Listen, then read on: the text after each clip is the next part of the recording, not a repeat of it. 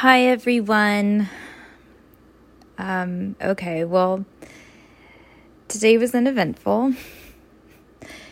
I finally went down to the police station. So I'm going to share that experience with you. Violet uh, basically said she wouldn't speak to me anymore unless I went down to the police and told them what I knew and gave them a chance. Uh, I realized I'd never actually been to a police station before. So, uh, very sterile building, uh, very loud, you know, yelling and phones ringing and lots of people buzzing around. But yeah, kind of uh, depressing. So, I, I did get to meet with a detective on the Sharp case. His name is Graham, Detective Graham. He's one of those gruff older men. Uh, I feel like he's the type of detective you picture uh, from seeing the character on a TV show or something like that.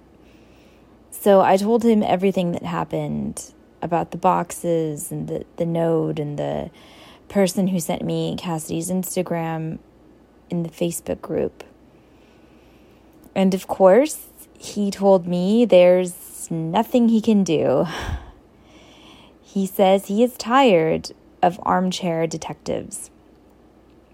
I kept telling him I didn't want to get in the way of the investigation, but I felt that someone may be following me and he just he just didn't seem to listen. He suggested I tell the security guard in my apartment building though. Uh, yeah, he said that was probably the best solution and that unless I have an actual lead or something to actually report, I should stay away from the police station. So there you have it. There's there's the answer. Um, I'm gonna tell Violet all about this tonight. But you know, I'm I'm glad I did go. It's better to leave a paper trail. It is better to be safe than sorry you, you know, I'm I'm starting to feel like maybe I shouldn't have even shared this experience here. It's kind of embarrassing, but I guess I was recording it just in case.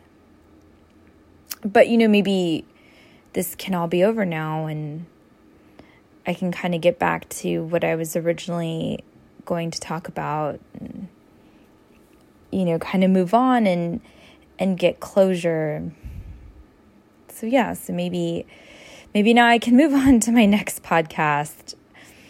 This is the the dry run and, you know, now we're going to get back to the original topic. Or maybe I should just journal. oh, I don't know. Just keep my thoughts to myself.